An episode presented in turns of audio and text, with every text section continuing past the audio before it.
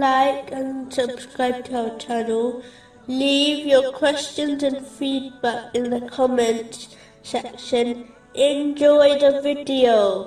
Continuing from the last podcast, which was discussing chapter 39, verse 18. Who listen to speech and follow the best of it, those are the ones Allah has guided, and those are people of understanding. Even though the number of preachers has increased over time, and accessing information has become easier over time, yet the strength of Muslims has only weakened. One of the reasons is that many Muslims have adopted a mentality which has hindered them from learning and acting on knowledge, namely, they believe merely listening to Islamic knowledge is good enough to succeed.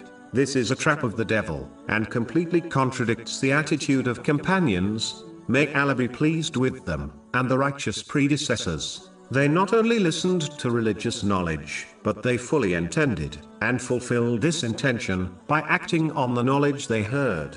Failing to act in this way has caused the faith of Muslims to weaken. It is the reason why some Muslims have spent decades attending religious gatherings and talks, yet have not changed for the better at all. The danger of this attitude is that, eventually, people will fall lower by not only believing that merely listening to religious knowledge is good enough, but they will begin to believe they can simply declare Islam with their tongues, without the need to listen or act on religious teachings. Muslims will be left with ignorance as their guide, which will only lead them to destruction.